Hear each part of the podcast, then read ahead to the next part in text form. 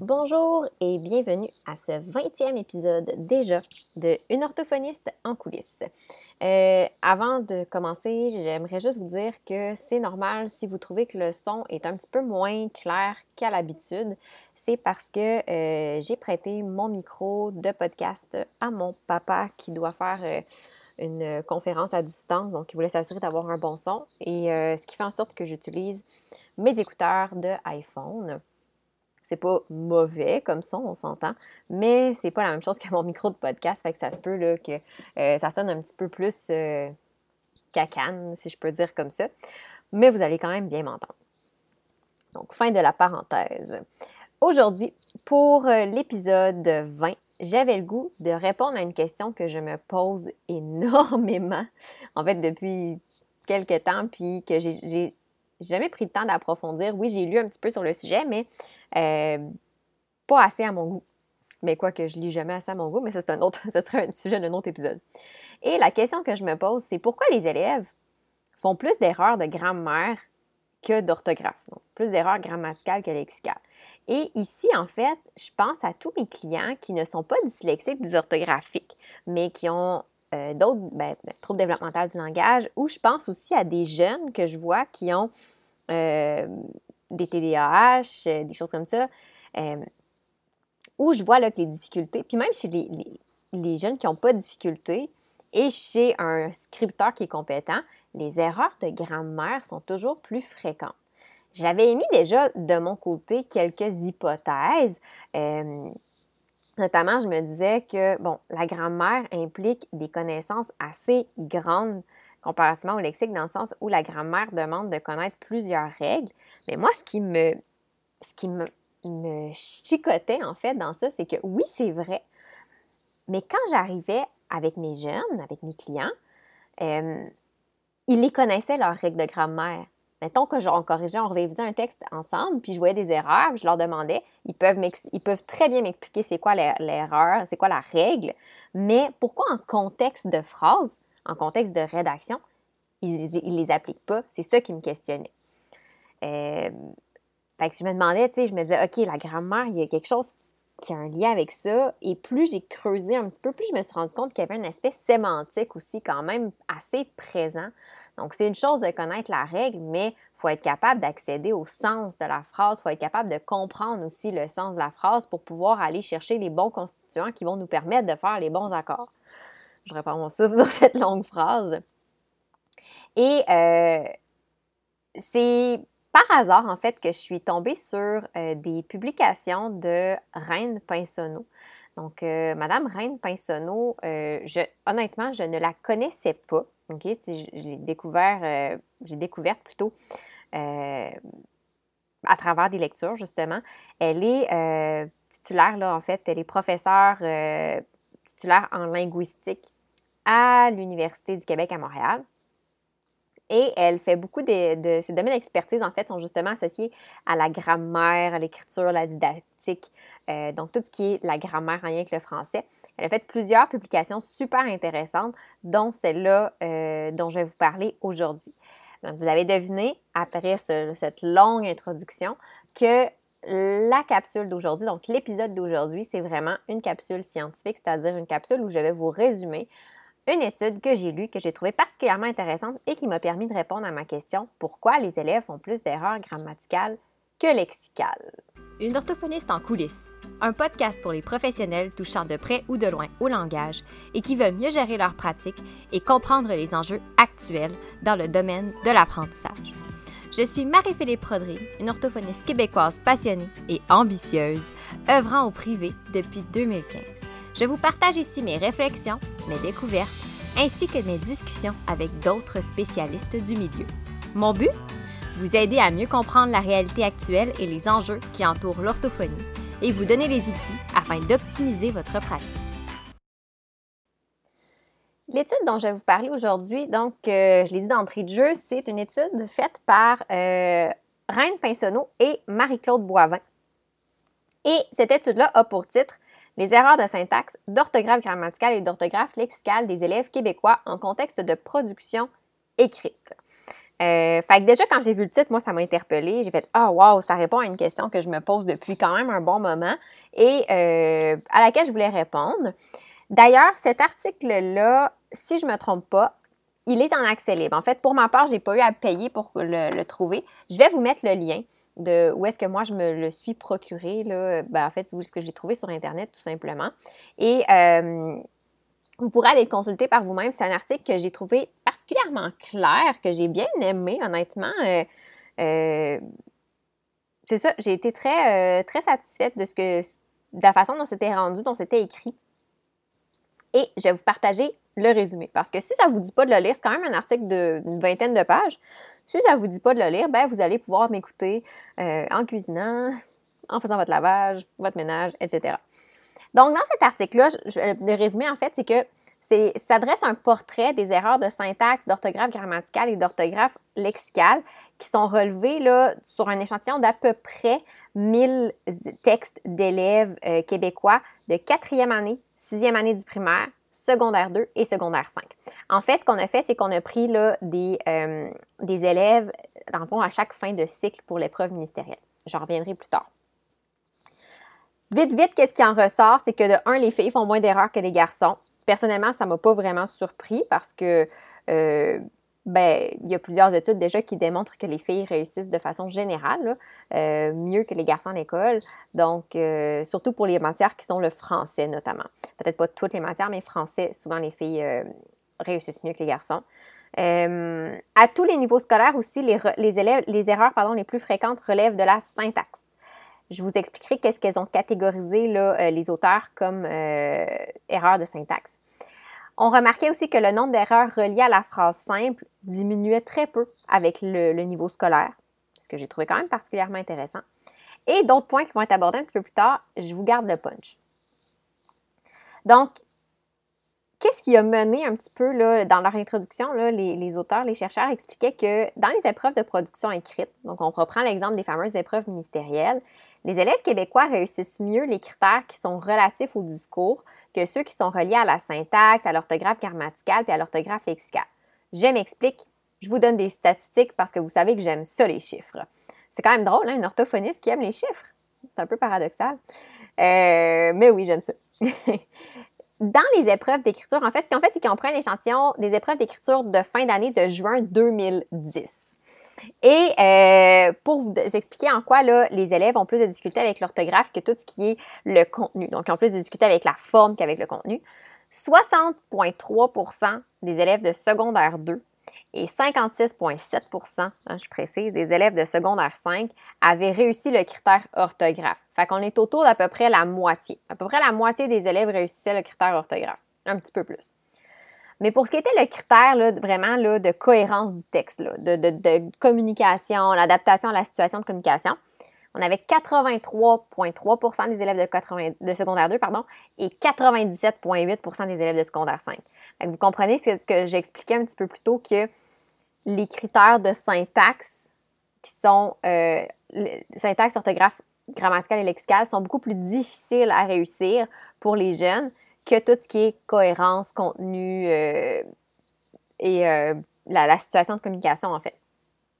Et moi, c'était ça, en fait, c'était ça qui me, qui me titillait, qui me chicotait, c'était de voir pourquoi, quand on a des jeunes qui n'ont pas, pas de dyslexie, d'orthographie, ils n'ont pas de, de, de, difficultés majeures en écriture, mais pourquoi, peu importe, on fait plus d'erreurs en orthographe puis en grammaire que euh, de d'autres niveaux.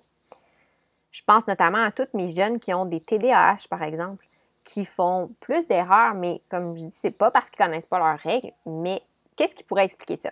L'article ici n'explique pas nécessairement pourquoi un jeune qui a un TDAH, ça répond pas exactement à cette question-là, mais ça m'a pisté quand même.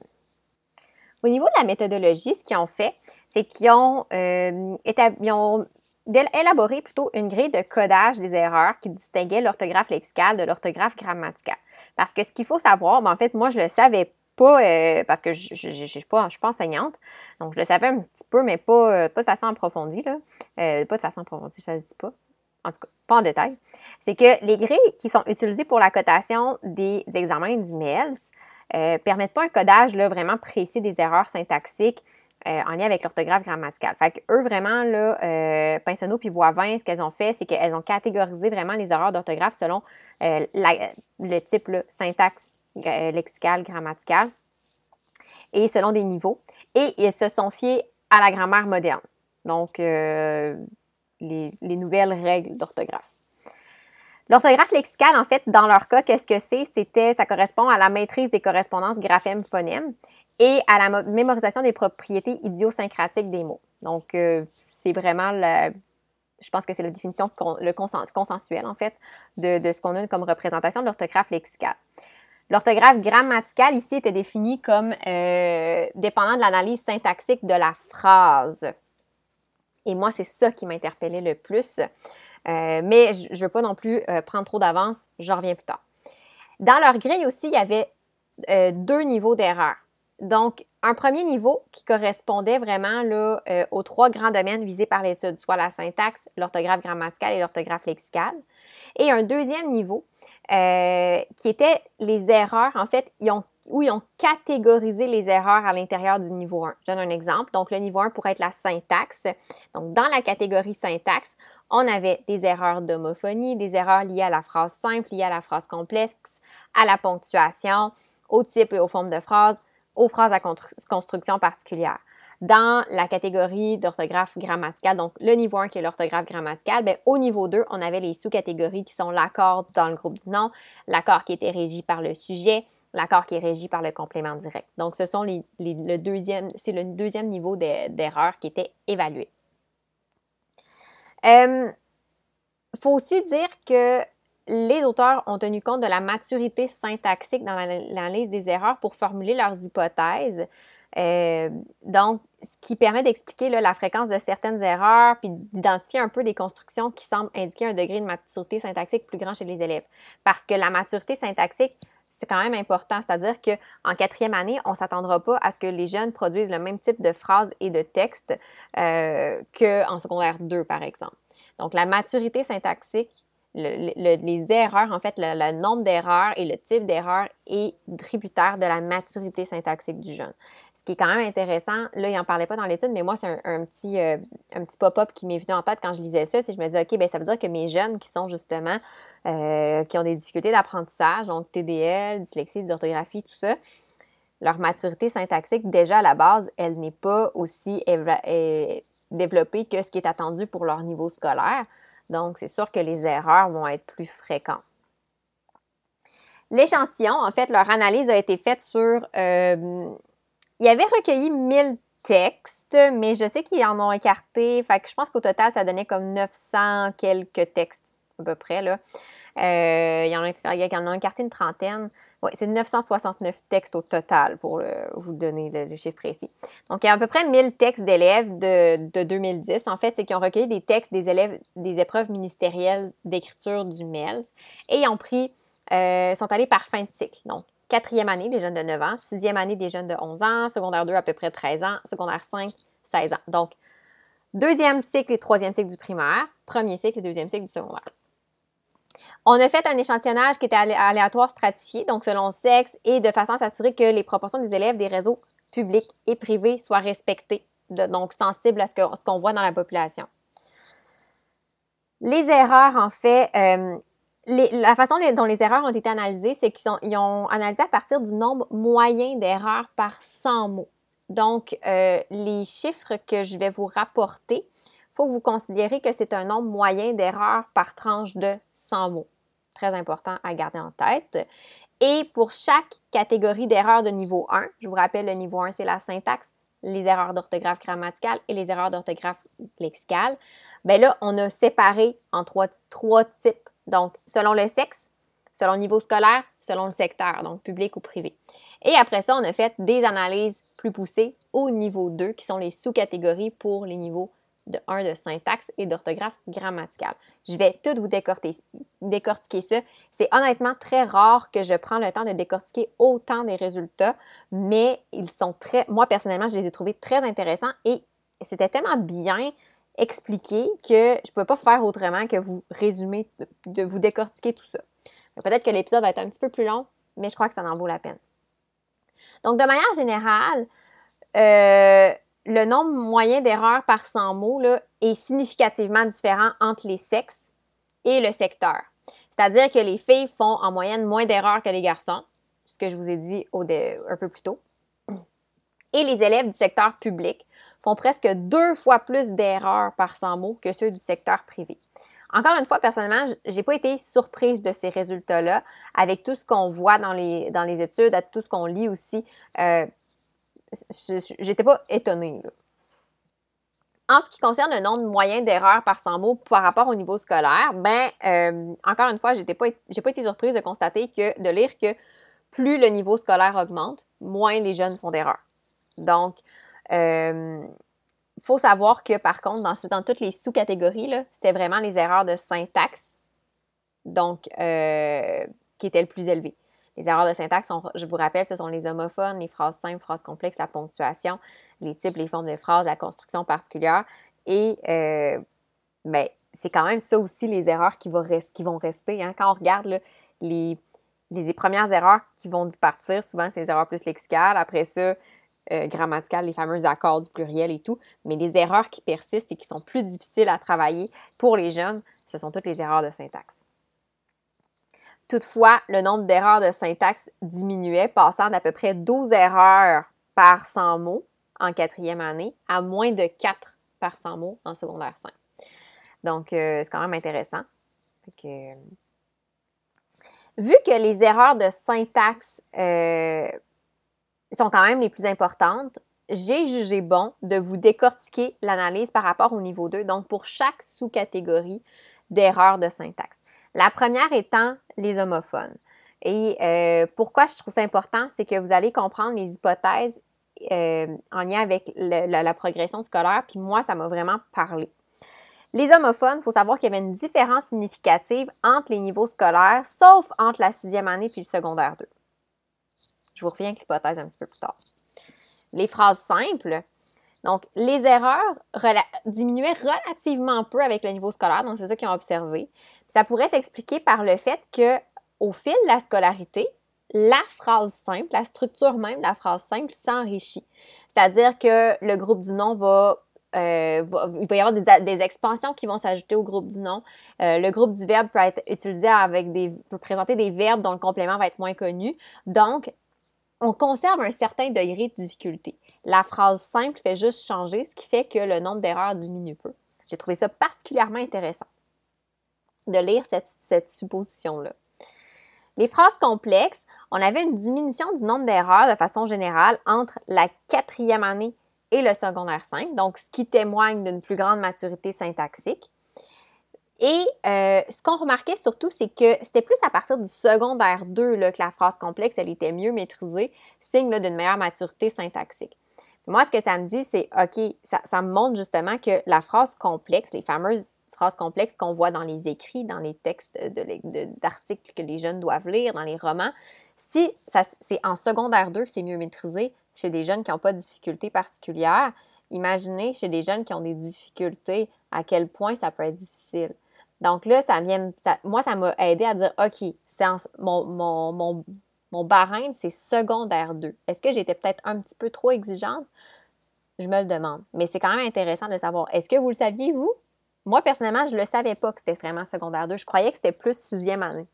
C'est quand même deux ans scolaires de différence, ce qui est beaucoup. La ponctuation, toujours dans les erreurs de syntaxe, c'est ce qui représente le plus grand nombre d'erreurs de syntaxe. Ça non plus, je n'étais pas vraiment surprise parce que si je regarde, j'analyse les textes de mes jeunes, la ponctuation, c'est vraiment loin d'être ce qui est le plus puis le mieux maîtrisé. Puis même chez des adultes, combien j'ai des parents qui vont poser des questions Ouais, ça, je suis pas certain, la virgule, on sait dans quel contexte, le, point, le fameux point-virgule. Donc, ça reste un petit peu nébuleux pour beaucoup de personnes. Euh, et justement, dans l'étude, ça disait, ça montrait que la ponctuation demeurait quand même problématique malgré l'amélioration avec les niveaux scolaires. Fait que malgré qu'on s'améliore, ça reste un point difficile pour plusieurs. Et c'était principalement en lien avec la virgule.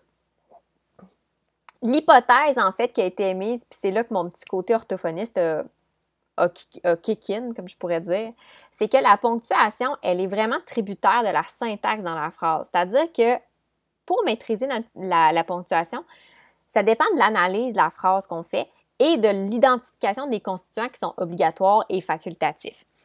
Et les déplacements, les ajouts qu'il va y avoir dans la phrase. Fait qu'il faut avoir une super bonne maîtrise. Quasiment, on est quasiment dans de la méta-linguistique par rapport à ça pour euh, maîtriser la ponctuation. Fait qu'on est vraiment dans une maturité syntaxique qui est encore plus grande et peut-être une maturité qui n'est même pas atteinte par la majorité des gens de façon générale.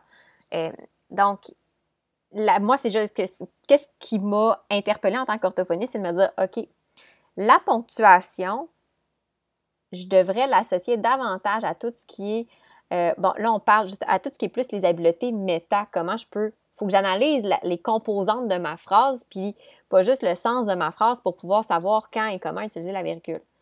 Euh, je ne sais pas si je vais me rendre là avec certains de mes, jeunes un jour, mais je trouve ça quand même intéressant. Euh, et l'autre euh, sous-erreur, la catégorie 2 euh, d'erreur de syntaxe, c'est le type ou la forme de phrase. y avait, la majorité des jeunes ne faisaient aucune erreur de ce type. Et encore une fois, là où mon côté, mon orthophoniste en, moi a été interpellé, c'était que les erreurs qui ont été relevées de type de forme de phrase, c'était vraiment associé à des difficultés importantes, notamment une absence de maturité syntaxique. Et ben moi, je, je c'était pas mentionné dans l'étude, mais moi, ce que, ce que je me suis dit dans ma tête en disant ça, c'est voilà où se situent la plupart de nos jeunes qui ont des troubles d'apprentissage.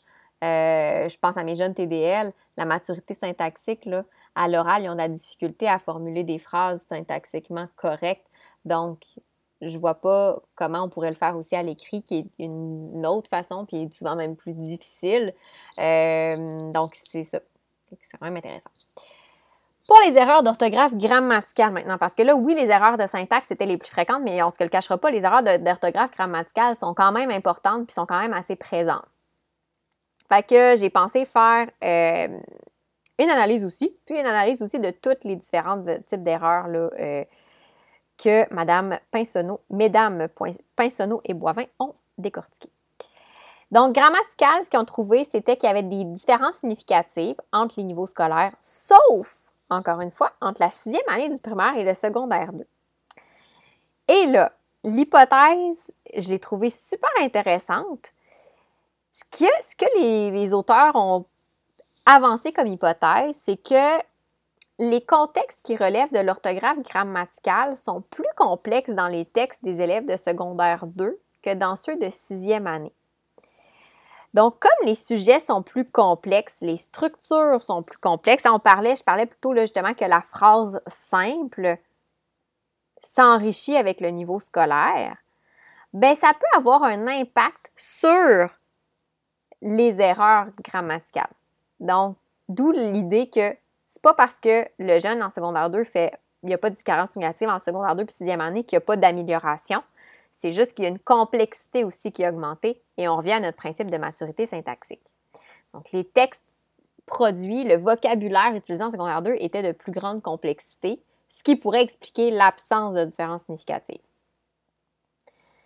Ce que j'ai trouvé intéressant parce que je me disais, OK, c'est bon à savoir parce que des fois, on se dit, OK, il fait encore beaucoup d'erreurs, mais moi, personnellement, je n'ai pas, pas toujours pris le temps de m'arrêter à la structure de la phrase. Est-ce qu'il y a beaucoup de constituants? Est-ce qu'il y a des groupes euh, qui viennent un peu faire un, des groupes écrans, moi, que j'appelle, donc un, un, complément de phrase qui est inséré, qui vient séparer, ou une subordonnée relative qui vient séparer des constituants euh, qui peuvent un peu venir euh, mélanger le jeune dans son analyse pour les accords? Ce qu'on remarquait, bon, ça non plus, j'ai pas été surprise, c'est que plus le niveau scolaire augmente, bien, moins il y avait de textes qui contiennent d'erreurs d'orthographe grammaticale. C'est-à-dire que, mettons, en secondaire 2, il y avait à peu près 25 élèves qui n'ont qui pas fait d'erreurs grammaticales contre 80 en secondaire 5. ce qui est logique, on revient, notre, toujours avec notre principe de maturité syntaxique. Et euh, la moyenne des erreurs d'orthographe grammaticale, elle était deux fois plus élevée dans le secteur public que dans le secteur privé, ce qui est quand même beaucoup.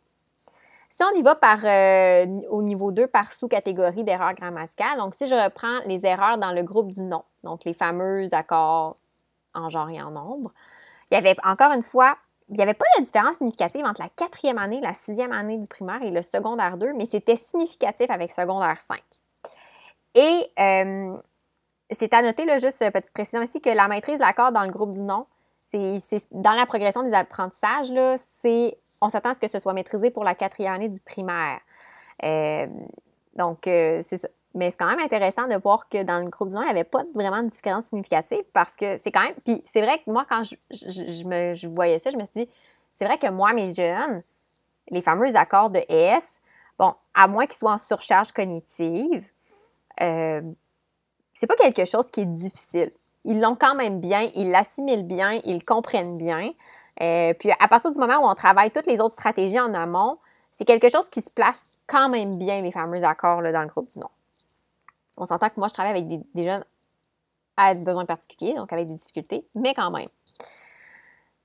Les erreurs dans les accords du groupe du verbe, donc les erreurs qui sont régies par le sujet, donc pour savoir quelle terminaison on met. Chez les secondaires 5, il y avait quatre fois moins d'erreurs qu'en quatrième année.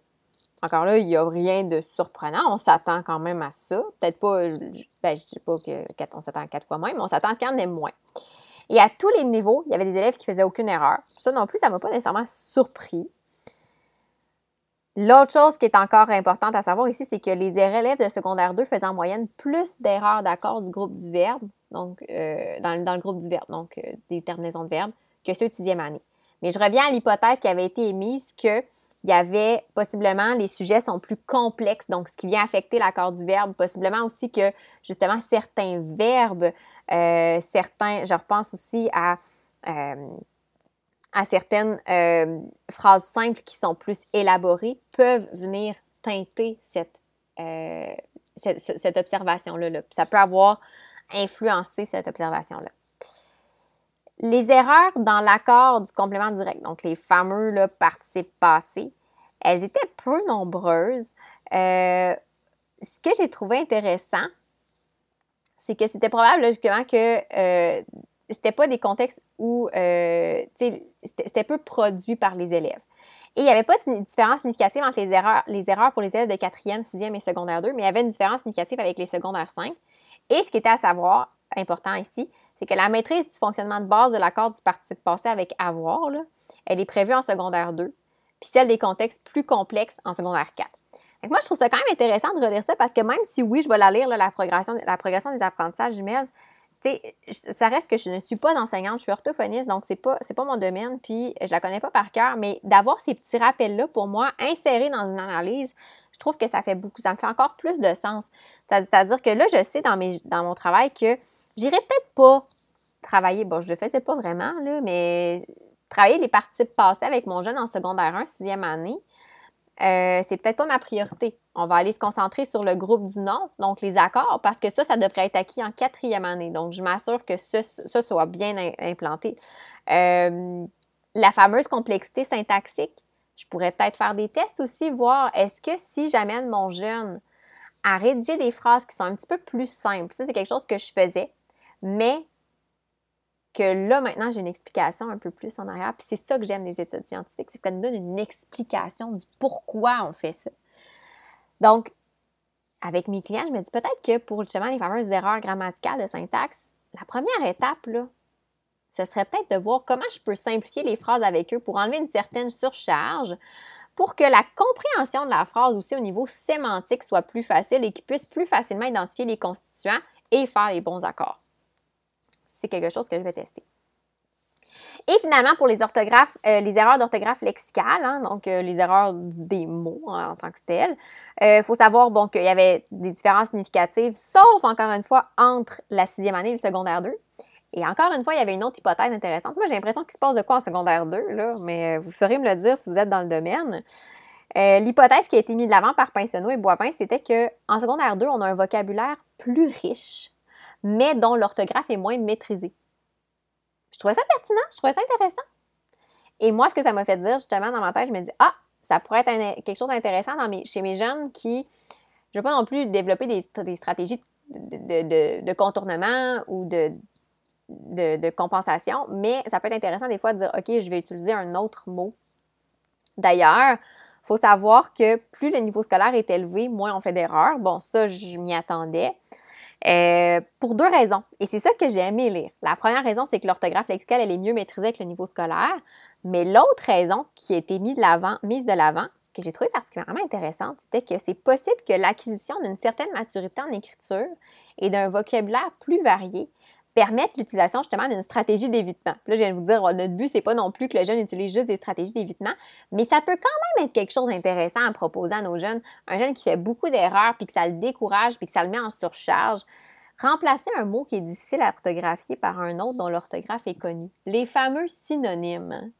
Moi, je sais qu'en tant qu'orthophoniste, je me sers des synonymes, notamment pour les jeunes qui veulent, il y a des mots qu'ils ne comprennent pas. La définition, ce n'est pas toujours ce qui est plus facile à comprendre. On va utiliser les synonymes pour faciliter la compréhension de certains termes. Mais là, quand j'ai lu ça, j'ai dit Ouais, je pourrais les utiliser autrement parce que si on a développé le vocabulaire avant, avec les synonymes, ben il y a sûrement des synonymes qui sont plus faciles à orthographier que d'autres. Et c'est ce que euh, l'étude vient me confirmer en me disant, ben il y a possibilité, ben confirmer, on s'entend là, parce que c'est une hypothèse, mais il y a possibilité que justement les jeunes qui n'ont pas de difficulté, qui font moins d'orthographe, vont utiliser un mot qu'ils savent orthographier. Euh, puis quand j'y pense, ça fait quand même du sens parce que euh, si je me mets dans mon rôle d'orthophoniste, puis je pense à mes jeunes à l'oral, hein, quand on, évalue des jeunes en langage oral, combien de fois j'ai des, surtout mes plus vieux, les gens vont dire Ah, mais ça paraît pas qu'il y a des difficultés de langagière. Ben non, ça paraît pas, parce que le jeune ne va pas faire des phrases avec des mots qu'il ne maîtrise pas, qu'il ne connaît pas, ou va pas faire des structures de phrases qu'il ne maîtrise pas. Bien là, on voit un petit peu la même chose. On va essayer de. On n'orthographiera pas les mots qu'on ne maîtrise pas, on va essayer d'en trouver d'autres. Donc, si je résume, là, j'ai parlé des résultats, je résume un petit peu les constats qui ressortent de ça. C'est premièrement, c'est qu'il faut savoir que les erreurs de ponctuation occupent le premier rang des erreurs les plus fréquentes et ça pour tous les niveaux scolaires. Pas de surprise de mon côté. C'est, par contre, ce que j'ai trouvé intéressant, c'est pourquoi, c'est que ça, ça peut indiquer des lacunes dans l'analyse syntaxique de la phrase. Et cette analyse-là, elle est requise pour bien utiliser la ponctuation. C'est-à-dire, les, identifier adéquatement les constituants, les fameux déplacements, les ajouts, tout ça, pour plusieurs jeunes, c'est quelque chose qui est nébuleux de un, puis quand ils sont déjà en surcharge cognitive, ça prend le bord. Une autre chose qui ressort, donc les erreurs d'accord dans le groupe du nom sont très présentes. Hein, elles sont au deuxième rang des erreurs les plus fréquentes en sixième année et secondaire 2. Il faut savoir que pourquoi? Ben, c'est que les connaissances linguistiques des élèves, en particulier la capacité des élèves à identifier le groupe du nom puis à analyser la structure interne, mais c'est corrélé avec la maîtrise de l'accord dans le groupe du nom. Il y en a plusieurs qui ne la maîtrisent pas. Et ça nous indique aussi que c'est nécessaire de développer des, conséquences, des, connaissances qui sont explicites de la structure interne du groupe du nom, puis des accords. Fait qu'avant d'essayer d'aller développer tout ça, il faut vraiment consolider ça. Un autre constat, c'est que la construction de la phrase simple occupe le troisième rang des erreurs les plus fréquentes en sixième année, en secondaire 2, et le deuxième rang des erreurs les plus fréquentes en secondaire 5. Euh, ce que j'ai trouvé particulièrement intéressant, ce qu'ils ont rajouté, c'est que les, compléments de verbes et le choix des prépositions demeuraient ce qui était le plus problématique. L'accord du groupe du verbe constitue une source importante d'erreurs. Encore là, il n'y a pas de surprise pour personne, je crois. Et c'est que euh, l'hypothèse justement de la complexité, que la complexité des groupes du nom, groupe du nom change peu, ben, du groupe du non-sujet plutôt, change peu entre la quatrième et la sixième année. Ça pourrait expliquer la maîtrise relative de l'accord régi par le sujet en sixième année, alors que ces erreurs-là réaugmentent, entre guillemets, en secondaire 2 parce que la complexité augmente au niveau du groupe du non-sujet. Beaucoup d'erreurs d'homophones présentes au début de la scolarité qui s'atténuent dès la sixième année pour être dans les moins fréquentes en secondaire 5, ce qui est logique aussi. Euh, les erreurs de syntaxe sont vraiment les plus fréquentes dans les textes d'élèves, plus que même que les erreurs d'orthographe grammaticale, d'orthographe lexicale. Elles sont deux à trois fois plus fréquentes que les erreurs grammaticales et lexicales. Et ça indique vraiment que la compréhension de la phrase de base, de ses propriétés, la capacité à identifier les structures de la, structure de la phrase, les groupes constituants, c'est vraiment ça qui est au cœur de la maîtrise, la construction des phrases simples. Euh, et de toutes les règles de ponctuation, de l'orthographe des homophones. Donc, on est à la fois dans une connaissance des règles, oui, mais moi, je trouve qu'il y a aussi tout l'aspect sémantique, comprendre le sens aussi. Parce que si on, comprend bien les règles, c'est une chose, mais il faut être capable de comprendre le sens de la phrase pour bien appliquer nos règles. Et ça, c'est l'orthophoniste en moi qui parle. En conclusion, tout ça, ben, de, de l'étude, c'est que la maîtrise du français écrit chez les élèves québécois, clairement, ça augmente avec le niveau scolaire. Je l'espère. Je le souhaite de tout cœur. Et il y a des erreurs qui persistent avec, à travers le temps, notamment justement la ponctuation, tout ça.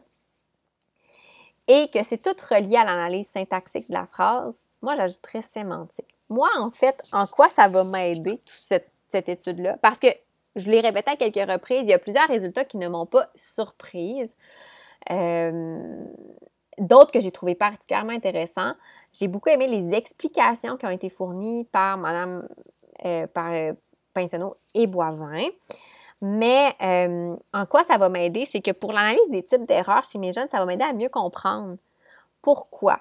Et là, ce que moi, je retiens de ça, c'est deux choses c'est que oui, euh, bon, les types d'erreurs les plus fréquents, c'est correct. C'est des choses que je me dis, je pas pire, j'avais un bon oeil. C'est pas mal ce que moi j'avais remarqué aussi chez mes, euh, quand j'analysais les écrits de, mes clients. Mais les deux choses que je retiens qui vont vraiment m'aider dans ma pratique, c'est que la complexité syntaxique des constituants de la phrase peut avoir un impact important sur les, euh, ben, sur l'application des règles d'accord, des règles syntaxiques. Euh, et je vais être avec vous, je le, comme je vous dis, je le faisais, mais en n'ayant pas un pourquoi aussi clair. Et ça, ça vient vraiment clarifier mon pourquoi. Et quand je vais vouloir travailler avec mes jeunes à simplifier les phrases, je vais avoir ça en tête.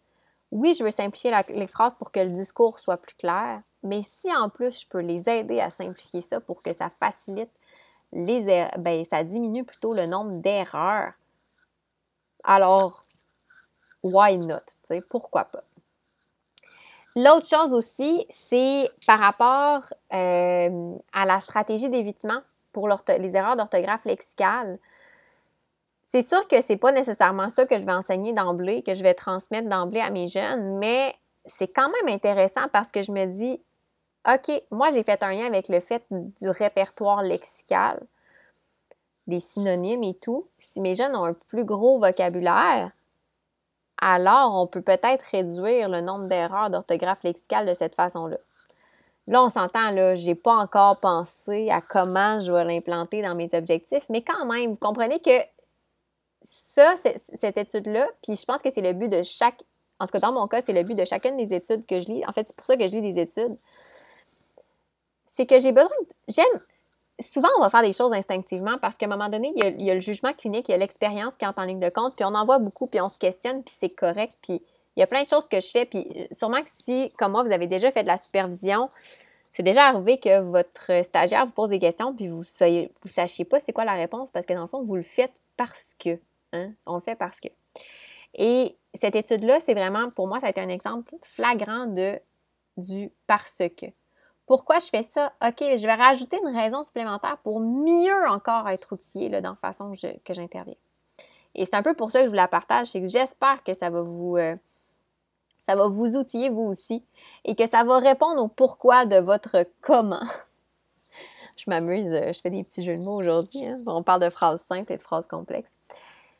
Euh, si vous avez, donc je répète, si vous voulez lire vous-même l'article. Euh, le lien vers l'article en, question va être dans la description de l'épisode. Euh, si vous avez aimé l'épisode, n'hésitez pas. Vous pouvez euh, me laisser des commentaires. en fait, c'est comme ça que ça fait comme grandir le podcast. Vous pouvez aussi mettre 5 étoiles. Je dis ça de même, juste 5 étoiles comme ça. Si vous avez aussi des questions que vous vous posez, auxquelles vous aimeriez avoir la réponse. Parce que là, je vous dirais que moi, mes lectures, je les fais beaucoup en lien avec des questions que je me pose, puis je me dis, si je me les pose, c'est que quelqu'un d'autre, il y en a d'autres qui se les posent aussi. Mais si vous, vous avez des questions auxquelles vous aimeriez avoir la réponse, écrivez-moi-les, ça me ferait plaisir d'essayer de trouver les réponses. Puis peut-être, en fait, sûrement, que si vous vous posez ces questions-là, je me les suis déjà posées ou même je me les pose en ce moment. Donc, c'est la beauté de la communauté. Et sur ce, je vous souhaite une belle analyse, puis euh, une belle réflexion pour savoir comment vous pourriez appliquer, en fait, incorporer ce que je vous ai mentionné dans votre pratique avec vos clients pour mieux comprendre la raison de vos interventions. À une prochaine fois! Si vous avez apprécié cet épisode, je vous invite à vous abonner à mon podcast pour ne rien manquer et être avisé lorsque de nouveaux épisodes seront publiés. Vous invite également à me laisser un commentaire ou même une cote de 5 étoiles peut-être pour me permettre de réaliser ma mission qui est de démocratiser l'orthophonie et tout ce qui entoure les besoins particuliers. En laissant un commentaire ou une note, vous permettez à mon podcast d'être plus visible pour qu'un plus grand nombre de personnes puissent en profiter. Pour en apprendre plus sur les coulisses de l'orthophonie et sur mes projets, vous pouvez me suivre sur mes réseaux sociaux mentionnés dans la description de l'épisode. Pour mes services de mentorat ainsi que les outils disponibles sur ma boutique en ligne, rendez-vous au www.mariephilippeorthophoniste.ca.